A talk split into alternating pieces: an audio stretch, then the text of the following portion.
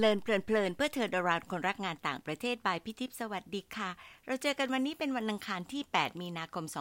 2565 เป็น EP ที่ 92 ค่ะ ใน EP ที่ 91 เรื่องฮ็อบบี้ที่สมดุลสมวัย สรุปเอเซนสามเรื่องนะคะ เรื่องแรก งานและงานอดิเรกอาจแยกจากกันได้ยาก เราใช้ประโยชน์จากทั้งสองอย่างให้เสริมกันและกันได้ค่ะ เรื่องที่สอง งานอดิเรกฝึกชีวิตเราให้มีสติ มีทักษะที่แตกต่าง แล้วก็น่าจะเป็นธรรมะลักษณะหนึ่งได้เลยนะคะ เรื่องที่สามแม้โลกจะเปลี่ยน เราต้องใช้ชีวิตในฐานะที่เป็นมนุษย์อย่างสมดุล ไม่ต้องเต้นตามความเปลี่ยนแปลงและเทคโนโลยีแต่ด้านเดียวค่ะ ตอนที่ 2 ของซีรีส์นี้จะพูดถึงงานอดิเรกของอีก generation หนึ่งนะคะ ต่อจาก traditional หรือว่า builder หรือว่า baby boom ที่ผ่านไปคราวที่แล้ว ครั้งนี้จะเป็นเรื่องของ Generation X ค่ะ ได้พี่เกาหรือคุณสุทธิโชคหลินประเสริฐมาเป็นแขกรับเชิญ ชื่อพี่เกาเป็นทั้งภาษาจีนแล้วก็ภาษาเหนือนะคะ ภาษาจีนอยู่ที่การผันเสียง จะแปลว่าเจ้าหมาน้อย หรือว่าเจ้าลิงน้อยก็ได้ ใช้คำว่าน้อยเนี่ยเพราะว่าเป็นชื่อที่เรียกตอนเด็กๆ ด้วยความเอ็นดูค่ะ พี่เกาได้ชื่อนี้เป็นภาษาจีนที่หมายถึงลิง เพราะว่าช่างปีนป่าย ส่วนภาษาเหนือคำว่าลูกคนเกาแปลว่าลูกคนโตค่ะ พี่ก็เพิ่งรู้เหมือนกัน ต้องเกริ่นอย่างนี้ก่อนนะคะว่า ถึงพี่เก้าจะถูกจับให้เป็นคนที่ represent Gen X ซึ่งจะเกิดระหว่างปี 1965 ถึง 1980 แต่พี่เก้ายืนยันว่าเขาเป็น Gen Millennial ค่ะ ถือว่าเป็นคนควบ 2 Gen แล้วกันนะคะ ทั้ง X และ M แล้วกัน ยังไงก็จะตั้งชื่อ EP นี้ว่าผ่อนคลายสไตล์ Gen X ค่ะไม่ได้ Gen M เนาะ พี่เกาแนะนำตัวเองว่าเป็นเด็กดอย เพราะว่าเกิดแล้วก็โตที่เชียงใหม่ถิ่นเกิดที่สุดเลิฟนี่ราคาอยู่ในครอบครัวคนไทยจีนที่มีธุรกิจครอบครัวเล็กๆ แล้วก็โชคดีที่ได้เรียนที่โรงเรียนมงฟอร์ดดังมากในเชียงใหม่นะคะ แล้วก็มีโอกาสเข้าร่วมโครงการ AFS ในประเทศที่แปลกแล้วก็แตกต่างมากคือตุรกีค่ะ พอกลับมาก็เกือบจะได้เป็นนักเรียนนอก หมายถึงทั้งนอกเชียงใหม่คือได้ทุนจากมหาวิทยาลัยโยนกลำปาง แล้วก็มหาวิทยาลัยในเท็กซัสที่อเมริกา แต่ตัดสินใจเรียนทั้งปริญญาตรีและโทใกล้บ้าน คือที่มหาวิทยาลัยเชียงใหม่ค่ะ หลังจากเรียนจบทำงานประจำแล้วก็งานอาสาหลากหลายหลักๆ ก็คือที่ ACE นะคะ ACE คือช่วยแนะนำนักเรียนแล้วก็นักศึกษาในการวางแผนการเรียนต่อ โดยเฉพาะในอเมริกา พี่เก้าเองก็ยังเป็นอาจารย์สอนการตลาดในมหาวิทยาลัย แล้วก็เคยเป็นโคโฮสดีเจภาคภาษาอังกฤษ เพราะความอยากสนุกขนาดได้ใบรับรองเป็นผู้ประกาศเรียกว่าอยากสนุกขนาดตามสไตล์คำเมืองเลยล่ะค่ะ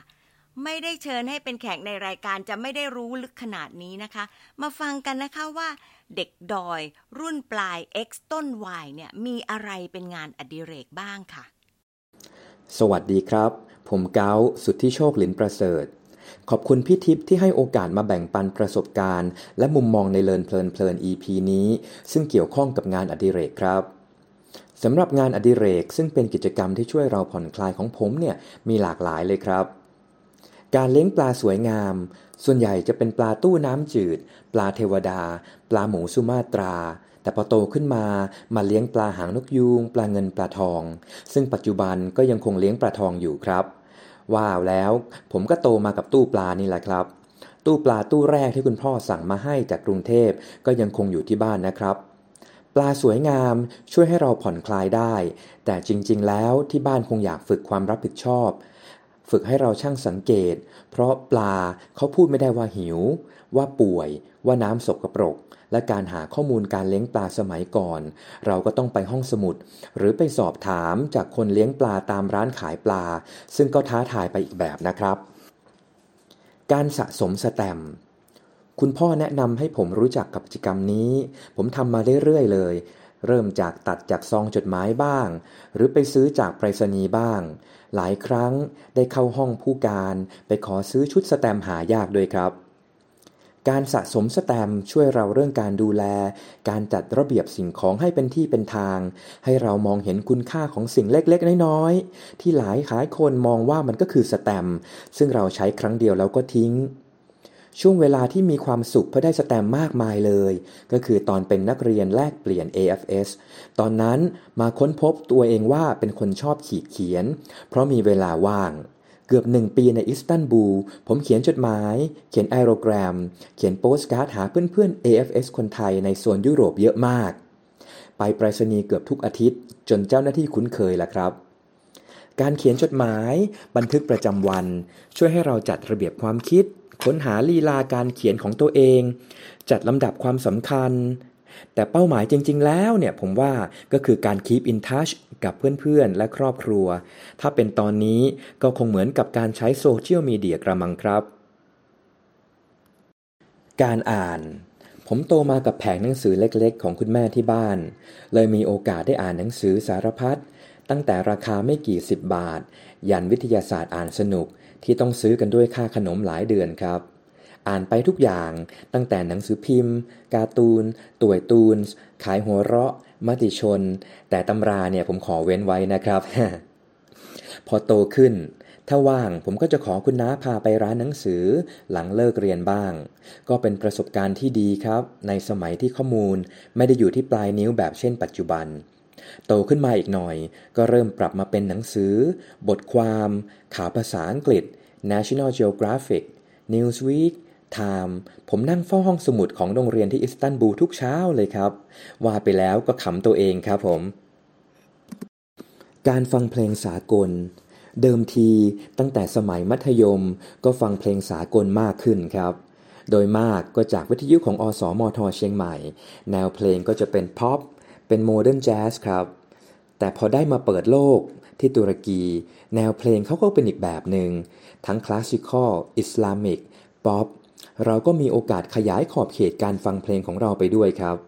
ที่นั่นผมมีโอกาสได้ไปชมคอนเสิร์ตของ Diana Ross ศิลปินดังของยุคด้วยนะครับกลับมาบ้านช่วงอ่านหนังสือสอบเข้ามหาวิทยาลัย และช่วงเรียนมหาวิทยาลัย ถ้าไม่ฟังเพลงสากลยามดึกของอสมทเชียงใหม่ ก็มักเปิดทีวีช่อง 11 หลังสามทุ่ม เพื่อชมเทปการแสดงซิมโฟนีจากประเทศต่างๆครับ การเดินทาง ตอนเด็ก กิจกรรมทุกหน้าร้อนที่รอคอยของผมเนี่ยคือการท่องเที่ยวกับครอบครัวครับจะใกล้จะไกลก็ทำให้เราได้ออกไปเห็นสถานที่ใหม่ๆ เห็นเส้นทางใหม่ๆ ครับ จุดพลิกผันของชีวิต ก็คือการไปเป็นนักเรียนแลกเปลี่ยนที่อิสตันบูลครอบครัวอุปถัมภ์มีบ้านอยู่ในย่านชานเมือง แต่เป็นจุดที่สวยมากๆ และเขียวมากๆ จุดหนึ่ง บนช่องแคบบอสบอรัส อยู่ในฝั่งยุโรปนะครับ พ่อแม่พาไปเที่ยวสถานที่สำคัญหลาย ๆ ที่ แต่ที่เด็ดกว่านั้นคือการเดินทางด้วยตัวเองครับ แผนที่ก็ไม่มีครับ มีแค่ความอยากรู้อยากเห็น มีบัตรโทรศัพท์ แล้วก็มียาแก้แพ้ติดกระเป๋าครับ จากเด็กเชียงใหม่ตัวเล็กๆ ได้เดินเท้าเข้าไปในตรอก ในซอก ในซอยของย่านประวัติศาสตร์ต่างๆ ของอิสตันบูลเพราะคุณพ่อตุรกีเนี่ยมีธุรกิจอยู่ใกล้กับสวนกุหลาบของพระราชวังท็อปกาปึครับ คุณพ่อคุณแม่ให้โอกาสเราในการออกไป explore สถานที่ต่างๆ ไปพบปะเพื่อนๆ AFS ได้ แต่เราก็มีกติกานะครับ ว่าต้องเข้าบ้านกี่โมง ไปได้เฉพาะวันไหน ตรงนี้เป็นจุดเปลี่ยนเลยที่ทำให้ผมชอบ ที่จะลองค้นหาสิ่งใหม่ๆ ลองเส้นทางใหม่ๆ ไม่กลัวการทำผิดพลาด เช่นบิดตกรถไฟไปกรุงอังการา รถเที่ยวสุดท้ายของวัน เพียงหนึ่งนาทีนะครับ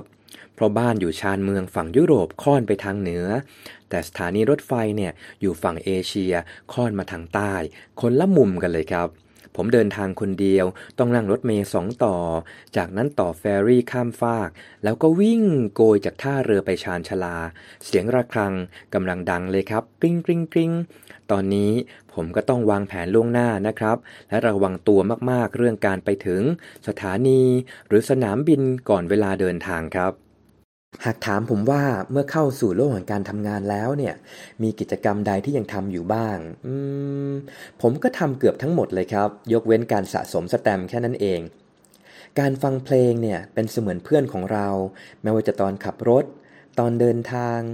สมัยเรียนจบใหม่ๆ แนวเพลงก็จะมาทาง smooth jazz เป็นแจ๊สตามมาด้วย classical world musicปัจจุบันเพิ่มเติมด้วยโอเปร่าคลาสสิกครับ ไม่ว่าจะเป็น Maria Callas Jonas Kaufmann Pavarotti หรือ Renée Fleming เพิ่มเติมอีกอันก็จะเป็นแบบ minimalism นะครับ เช่นของคุณ Philip Glass ซึ่งเป็นนักประพันธ์เพลงชาวอเมริกัน และยังเป็นสิทธิ์เก่าฟูไบรท์ด้วยนะครับ เดี๋ยวนี้เราคลิกหาเพลงได้ง่ายมากเลยจากแอปพลิเคชันต่างๆ YouTube ถือว่าเป็นข้อได้เปรียบของคนในยุคนี้เลยครับ การฟังเพลงเนี่ยผมว่าช่วยเราในการผ่อนคลายได้ดีมากๆนะครับ ถ้าเป็นตอนทำงานหรืออ่านหนังสือ เราอาจเลือก Classical for Work and Study ถ้าเราโยคะยืดกล้ามเนื้อ เราอาจเลือกเพลง Spa Relaxation หรือ Meditation Music ได้นะครับ เดี๋ยวนี้แอปต่างๆ จัดประเภทมิวสิกให้เราสำเร็จเลยนะครับ การอ่านผมพยายามอ่านหนังสือพิมพ์ ทั้งไทยและเทศ หลักๆเลยเนี่ย คือ New York Times จะยุ่งยังไงก็จะพยายามอ่านให้ได้ทุกวัน อ่านเว็บไซต์ กลุ่มต่างๆ บนสังคมออนไลน์ เกี่ยวกับการศึกษา การรับนักศึกษาเข้าเรียน การเรียนในต่างประเทศ เพื่ออัปเดตตัวเอง เพื่อผลประโยชน์ของตัวนักเรียนและนักศึกษาที่เราให้คำปรึกษาล่ะครับเพราะยังไงก็ตามเนี่ยไม่อยากให้น้องๆ เป็นเหมือนตัวเองและครอบครัวในสมัยก่อน ตอนจบมปลาย ที่เลือกตัดสินใจเข้าเรียนมหาวิทยาลัยใกล้บ้าน เพราะไม่มีข้อมูลในการตัดสินใจ เพื่อการเรียนต่อต่างประเทศแล้วครับ นอกจากนั้นผมยังอ่านเรื่องราวเกี่ยวกับประวัติศาสตร์ ไลฟ์สไตล์ อาหารการกิน การตลาด การท่องเที่ยว ไม่ได้ขีดเส้นให้ตัวเองนะครับ ว่าต้องอ่านเฉพาะเรื่องนั้นเรื่องนี้ เพราะผมคิดว่าคนเราสามารถเรียนรู้ได้อีกมากมายเลย ด้วยการอ่านครับ ที่อยากเน้นเลยคือการเดินทางครับ คงสงสัยสิครับว่าเป็นนักแนะแนวเนี่ยต้องเดินทางบ่อยๆ ได้หรือการแนะแนวโดยเฉพาะเรื่องการต่างประเทศเนี่ย ผมว่าเราต้องออกไปเห็นของจริงครับ ผมเดินทางไปอบรม ไปดูมหาวิทยาลัย ไป conference ใครจะคิดว่าผมจะมีโอกาสนั่งกินข้าวในโรงอาหาร ของนักศึกษาตั้งแต่มหาวิทยาลัยของรัฐ ไปจนถึงโรงอาหารใต้หอพักของมหาวิทยาลัยฮาร์วาร์ดเขาไปนั่งดื่มเบียร์ไปกินปีกไก่ ไปคุยเรื่องการเรียนปริญญาโทปริญญาเอก กับเพื่อน ในผับสำหรับนักศึกษาเท่านั้นที่ MIT ไปดินเนอร์กับผู้บริหารสถาบัน ตั้งแต่ระดับ Community College ไปจนถึงระดับ Ivy League ไปใช้บริการโรงพยาบาลมหาวิทยาลัย อันนี้ไม่จำเป็นไม่ต้องไปก็ได้ครับ เข้าพักที่หอพักของนักศึกษา ได้ปูผ้าปูที่นอนเอง ได้ใช้ห้องน้ำรวมแบบเดียวกับที่นักศึกษาต้องเจอ ผมมองว่าการเดินทางเป็นการเปิดประสบการณ์จริง ๆ ครับผมระลึกเสมอว่าผมโชคดีที่ได้ไปอยู่กับครอบครัวที่อิสตันบูล ทำให้เราพร้อมที่จะเปิดรับสิ่งใหม่ๆ และไม่ได้ยึดติดกับแบบแผนเดิมๆครับ ผมว่าเราไม่ต้องเป็นผู้ตามเสมอไปนะครับ ผมมั่นใจเลยว่าทุกคนมีเรื่องราว มีสิ่งที่อยากทำแตกต่างกัน ผมเนี่ยเลือกไปแบกเป้ที่เนปาลกับเพื่อน 5 คนในปี 2001 อินเทอร์เน็ต และกล้องดิจิตอลเป็นสิ่งใหม่มากเลยในตอนนั้น ทุกอย่างล้วนอยู่ในแต่ guidebook กับการพูดคุยจริง ๆ เลยครับ ผมได้รับโอกาสจากโรตารี่ให้เข้าร่วมโครงการแลกเปลี่ยนคนวัยทำงาน ที่阿拉สกาเป็นเวลาหนึ่งเดือนในช่วงปี 2006 ใช่ครับ阿拉สกาผมใช้เวลาตอบตกลงไม่นานเลย แม้ว่าจะต้องเดินทางไปในช่วงที่หนาวเย็นใกล้ศูนย์องศาก็ตาม เมื่อนึกถึงยุโรป หลายคนก็จะเน้นไปประเทศหลักๆ แต่ผมเนี่ยอยากจะไปเดินบนกำแพงเมืองของดูบรอฟนิกที่โครเอเชีย อยากไปลิสบอน ไปพอร์โตที่โปรตุเกส ไปเดินขึ้นอะครอโพลิสที่กรุงเอเธนของกรีซที่ผมมีโอกาสแค่เปลี่ยนเครื่องเมื่อครั้งไปตุรกีเท่านั้นเอง ที่สำคัญเลยอยากกลับไปอิสตันบูลอีกครับ ไปเยี่ยมครอบครัว น้องๆ หลานๆ ที่เคยอาศัยด้วย ไปเยี่ยมเพื่อนๆ ที่รู้จักกันเพราะการทำงานแนะแนวนักเรียน และไปย้อนรอยรองเท้าตัวเองเมื่อมีโอกาสครับ งานอดิเรกที่ enjoy ตั้งแต่สมัยเริ่มทำงานมาจนถึงปัจจุบันเนี่ยคือการสรรหาอาหาร ขนม เค้กชา กาแฟอร่อยๆรวมไปถึงร้านอาหารเบเกอรี่คาเฟ่ใหม่ ๆ สมัยเรียนหนังสือ ส่วนใหญ่ผมกินข้าวบ้านครับ คุณพ่อทำกับข้าวอร่อยๆจะมีไปทานข้าวนอกบ้านบ้าง ก็ในวันพิเศษ ผมชอบกินขนมไทย ทองหยิบทองหยอดฝอยทองขนมชั้นข้าวเหนียวสังขยา เมื่อทำงานก็ต้องหาร้านหาสถานที่ที่น่าจะพาแขกไป entertain บ้างครับ แขกและเพื่อนต่างก็บอกว่าสถานที่ที่เราพาไปหรือร้านที่เราแนะนำนั้นขนมอร่อย อาหารอร่อย แสดงว่าเราก็เข้าขั้นเหมือนกันนะครับ แต่ผมไม่ถึงกับต้องมาเขียนรีวิวร้านอาหารครับ แต่ช่วงหลังเมื่อคนต้องออกบ้านมากขึ้น ผู้คนเน้นไปร้านอาหาร ร้านกาแฟ คาเฟ่เพื่อถ่ายรูปลงโซเชียลกลับกลายเป็นว่า ผมย้อนกลับไปแต่ร้านเดิมๆครับ ที่เรามั่นใจว่าอาหาร ขนมอร่อยการบริการดี สะอาดสะอ้านตามมาตรฐานของตัวผมเอง และไม่วุ่นวายจากลูกค้านักถ่ายรูป นักเช็คอิน นักรีวิวร้านอาหาร เพื่อสร้างตัวตนในโลกโซเชียลครับ แต่ผมยังไม่ถึงกับว่าหวง list ส่วนตัวนะครับ ผมกินอาหารได้หลากหลายมากไม่ว่าจะเป็นอาหารไทย จีน ฝรั่ง โดยเฉพาะอาหารแบบ Mediterranean ขนมปังเนื้อหนักๆ น้ำมันมะกอก ลูกมะกอกดอง ชีสเนี่ยตั้งแต่แบบนิ่มกลิ่นอ่อนๆ ชีสนมแพะ ไปจนถึงชีสกึ่งแข็ง ชีสแข็ง หรือกลิ่นรุนแรงทารุณ เน้นหนักที่ขนมหวานครับ ถ้าใครที่รู้จักผม ตอนอยู่อิสตันบูลคุณแม่ทำกับข้าวอร่อยมากครับ ตอนไปถึงใหม่ๆเนี่ยผมผอมแบบแมวไทยเลยครับ แต่ตอนกลับมาเชียงใหม่ ผม upsize นะครับเป็นแมวอ้วนตุรกีทำให้ตอนเดินทางนะครับ โดยเฉพาะต่างประเทศ ร้านไหนที่คนท้องที่ไปใช้บริการ ผมก็จะเน้นไปร้านประเภทนั้นครับ สอบถามจากโรงแรมบ้าง ถามจากเพื่อนๆบ้างครับ พออยากลิ้มรองรสชาติอาหาร หรือขนมแบบท้องถิ่น ถ้าไปลิสบอน เราก็ต้องกินทาร์ตไข่กับกาแฟ หรือ port wine วันละหลายเวลานะครับไปอิสตันบูลเราก็ต้องสรรหา baklava ไส้ pistachio อร่อยอร่อยเปรียบเทียบร้านมาก็เยอะครับ สุดท้ายจบที่ร้านธรรมดาธรรมดาที่คนท้องถิ่นเข้า เอาใกล้ที่พัก ไม่เน้นหรูหราหรือได้เน้นได้รับรีวิวได้รับคะแนนเยอะๆนะครับ ผมมีงานอดิเรกงอกจากโควิดอีกอย่าง อาจจะเป็นเพราะเราไม่ได้เดินทางถี่ๆบ่อยๆ แบบเดิมครับ ช่วงล็อกดาวน์เนี่ยก็ลำบากทั้งคนทั้งสัตว์ละครับ ผมสงสารแมว เลยให้อาหารแม่แมวอยู่ 2 ตัวแถวออฟฟิศเพราะร้านอาหารแถวออฟฟิศปิดกันหมดเลย พาแม่แมวไปหาหมอกันหลายรอบนะครับจนถึงช่วยหาบ้านให้ลูกแมวทั้งหลาย และลงเอยที่ท้ายสุดเนี่ยได้อุ้มลูกแมวตัวเล็กสุดของครอกมาเลี้ยงเองครับ เจ้าเทาน้อยเนี่ยชื่อแอชนะครับ แอชเป็นแมวตัวแรกเลยของผม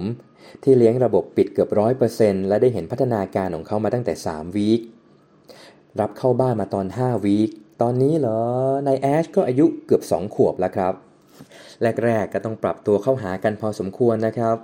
มีเพื่อนๆ คุณหมอประจำตัวทักเลยเนี่ยเกาเอาแมวมาเลี้ยงเนะ่ยเธอเป็นภูมิแพ้นะ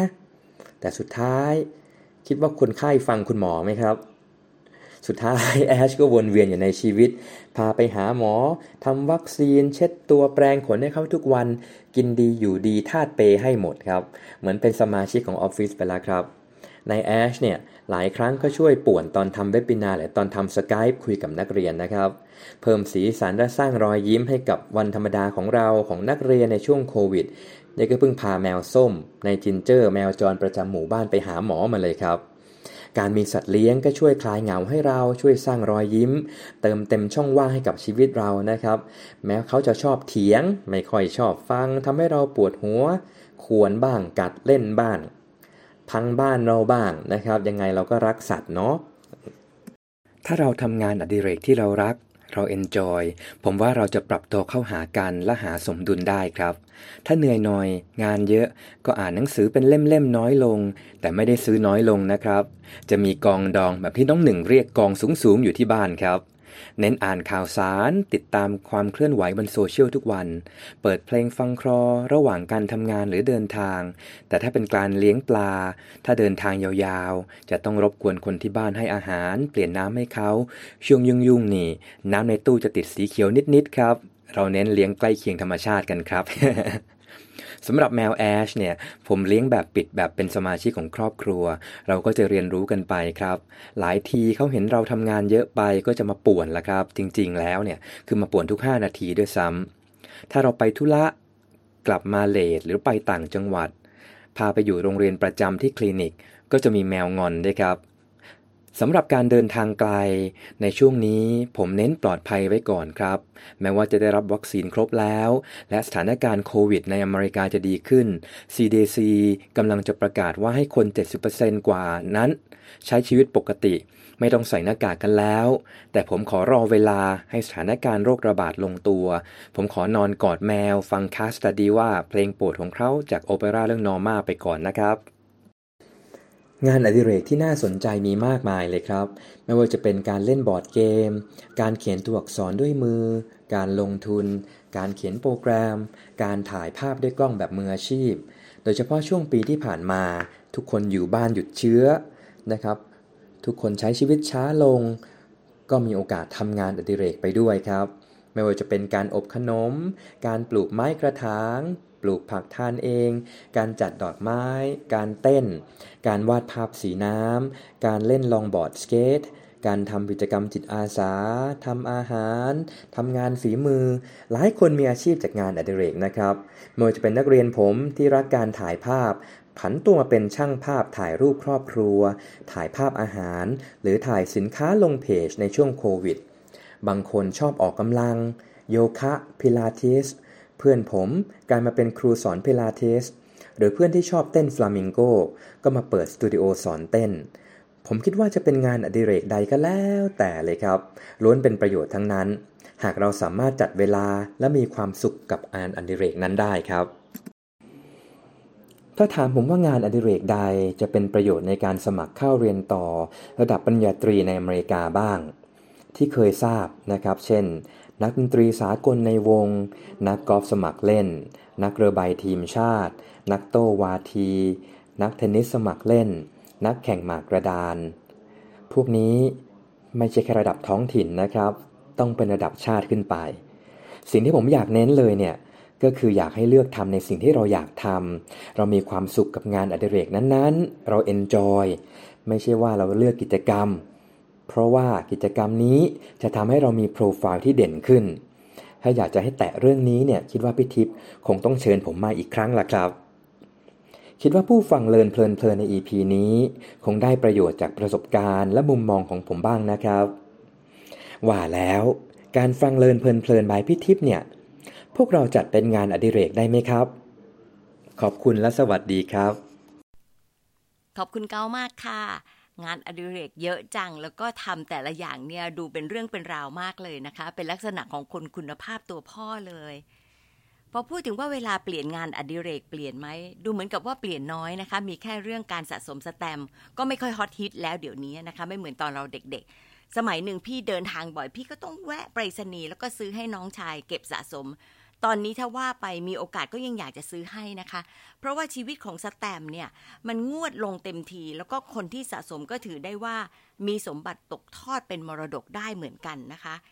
คิดว่า Gen A ต้นๆน่ะคงจะพอได้เห็นแล้วเข้าใจ แต่ Gen A ปลายๆน่ากลัว คงจะงงว่าสแตมคืออะไรเหมือนกันนะคะ ไปสะสมเป็นพวกงานศิลป์แบบ NFT ไปแล้วมั้งคะพี่ก็เพิ่งอ่านเรื่อง Crypto New Kingmaker ใน Fortune พูดถึงงานสะสมของคนรุ่นใหม่ค่ะ บอกว่าผันตัวเองจากอายการไปเป็น Venture Capital กับสตาร์ทอัพด้านคริปโต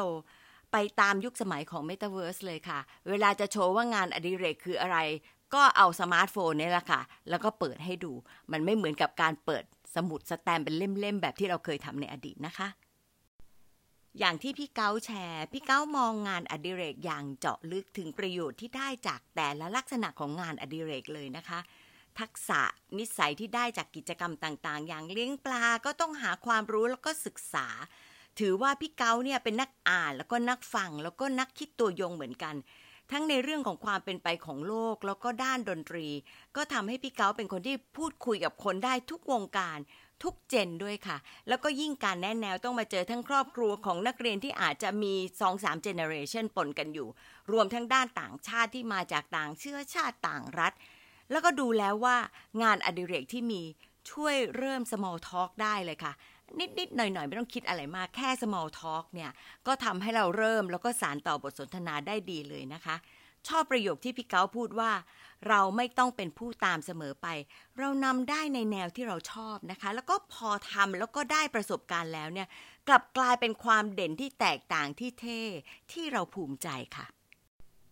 พี่เก้าโชคดีหลายเรื่องค่ะ จากการที่ไปเป็นนักเรียน AFS นี่แหละค่ะ ได้โอกาสไปประเทศที่แตกต่างมากจากคนอื่นๆ แล้วก็โชคดีที่ได้เจอโฮสต์แฟมิลี่ที่น่ารัก อีกอย่างหนึ่งคือตัวเองเป็นคนเปิดรับสิ่งใหม่ ๆ ชอบผจญภัยเดินทางคนเดียว กินข้าวแบบคนในท้องถิ่นในร้านที่คนท้องถิ่นไปกินกัน กลายเป็นปัจจัยเชิงบวกที่ทำตัวเองให้กลายเป็น one of the locals เลยนะคะ นี่คือการเรียนรู้ของจริง ไม่ใช่อย่างนักท่องเที่ยวที่อาจได้เพิ่มชีวิตชีวาของตัวเอง แค่จำนวนรูปสวยๆจำนวนประเทศที่เพิ่มขึ้นนะคะ พอเป็นนักแนะแนวเนี่ยก็ยังได้ไปใช้ชีวิตแบบเป็นนักเรียน แล้วก็มิงเกิลกับผู้บริหาร ได้เข้าถึงวิถีชีวิตต่างระดับ แล้วก็เชื่อมให้เห็นภาพใหญ่ได้ดีกว่าหลายๆคนเลยล่ะค่ะพี่เองผ่านจุดนั้นมาเหมือนกัน เป็นเด็กบ้าน ในยุคที่ความรู้หาได้จากหนังสือแล้วก็การไปเรียนในต่างประเทศ แต่ไม่ได้ใฝ่รู้ถึงความเป็นมาของแต่ละแห่งที่ได้ไป ถ้าเป็นแบบที่พี่เก้าเป็น พี่ก็จะมีมุมมองแล้วก็แนวคิดได้เข้าใจคนหลากหลายได้มากขึ้นกว่านี้ค่ะ พี่เก้ามีคำจำกัดความของงานอดิเรกว่าเป็นอะไรก็ได้เป็นประโยชน์ทั้งนั้น ถ้าเราจัดเวลาได้แล้วก็มีความสุขกับงานอดิเรกนั้น แล้วก็เสนองานอดิเรกอีกหลายอย่างในช่วงล็อกดาวน์นะคะ น้องๆฟังดีๆนะคะ ตอนที่พี่เก้าพูดเนี่ยมีเสียงกรอกแกรกกรอกแกรคือ คุณชายแอชเนี่ยแหละค่ะได้เข้ามาวุ่นวายอยู่แถวนั้นนะคะ ก็ทำให้รู้เลยค่ะว่าช่วงล็อกดาวน์นะทาสแมวเนี่ยก็มีความสุขที่สุดหนึ่งในนั้นก็คือพี่เก้านี่แหละค่ะ พี่เก้าบอกว่าเลือกในสิ่งที่อยากทำ ให้มีความสุขในงานอดิเรก แต่ที่พี่เก้าพูดแล้วพี่อยากจะเน้นตรงนี้ก็คือ ไม่ใช่เลือกกิจกรรมนั้นๆ เพราะจะช่วยให้เรามีโปรไฟล์ค่ะ ตรงนี้สำคัญนะคะ น้องๆที่บ้าเพิ่มโปรไฟล์เพื่อให้โดดเด่น ที่จริงการเริ่มกิจกรรมอะไรก็ถือว่าตรงนั้นเนี่ยดีมากแล้วนะคะ แต่บางครั้งคนก็อาศัยคำว่าโปรไฟล์เป็นตัวดึงดูดความสนใจไม่ผิดอะไรค่ะพี่เก้าเองเป็นคนรักคุณภาพ เพราะฉะนั้นพี่ก็เห็นด้วยกับพี่เก้าว่า เวลาน้องๆเนี่ยอยากจะเพิ่มอะไรในโปรไฟล์ต้องแสดงถึงความชอบของเราจริง ๆ มากกว่าไปร่วมกิจกรรม หรือเริ่มแบบแตะๆอาจจะเสียเวลาเปล่า แต่ถ้าไปทำเพราะว่าอยากจะรู้ว่าจริง ๆ เราชอบหรือเปล่า นั่นอีกเรื่องหนึ่งนะคะ เป็นเรื่องดีด้วยซ้ำไปค่ะ แต่ก็อีกนะคะ ตอบให้ได้ว่าไปแล้วได้เรียนรู้อะไร และทำไมถึงไม่ชอบประกอบให้ชัดเจนด้วยค่ะ มารีเฟล็กกันค่ะ เรามองงานอดิเรกแค่ผ่อนคลาย หรือว่ารับรู้ว่าได้เรียนรู้แล้วก็ฝึกนิสัยอะไรบ้างหรือเปล่าคะ คืออะไร เราอยากจะเป็นผู้นำในชีวิตของเราโดยใช้งานอดิเรกนำในด้านไหนไหมคะทำยังไงดี ขอบคุณที่ตามฟังนะคะ แล้วพบกันวันอังคารหน้าค่ะ สวัสดีค่ะ